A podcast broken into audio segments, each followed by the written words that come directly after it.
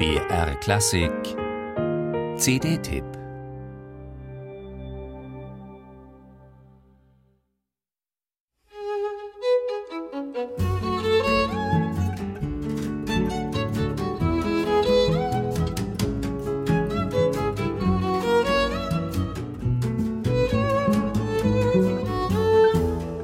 Sie hat sich überwunden und doch noch ihre edle Jules Falk Stradivari mitgenommen.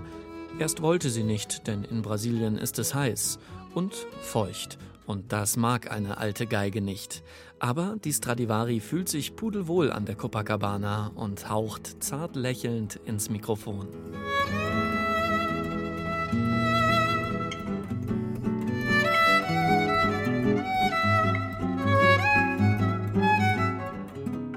Dass es im Studio in Rio eine Klimaanlage gab, die für Geige und Interpretin gute Dienste geleistet hat, okay, vergessen wir das mal für einen Moment.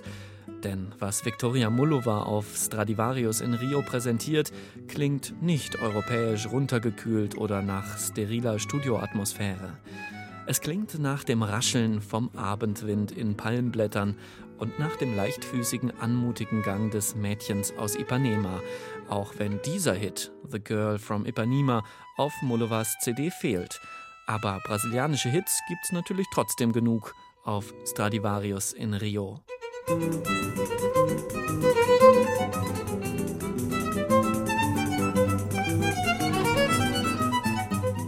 Tico Tico ist dabei oder Linda Flor. Daneben Bossa Nova-Klassiker von Antonio Carlos Jobim wie Gingi oder Chuvendo na Roseira. Wunderschön ist, wie Victoria Mullova immer wieder den Klang ihrer Geige voller Leichtigkeit über die sparsamen Arrangements schweben lässt.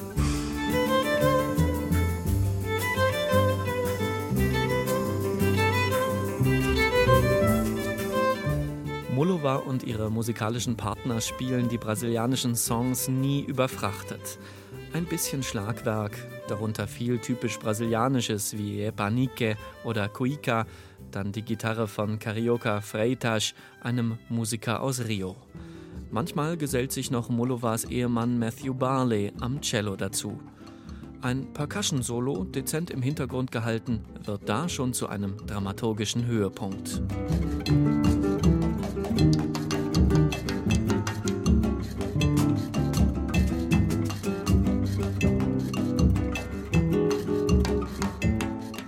Victoria Mullova schreibt im Booklet, Stradivarius in Rio sei ganz und gar ihr eigenes Projekt. Sie hat sich die Musiker ausgesucht und die Songs. Vielleicht wirkt Stradivarius in Rio deshalb so stil- und geschmackssicher. Mullova spielt, als hätte sie sich gedacht, je weniger ich auf der Geige für diese Melodien tue, desto stärker wirken sie. Was zum Geheimnis einer perfekten Caipirinha gehört, nicht zu viel Zucker, das bekommt eben auch der Musik.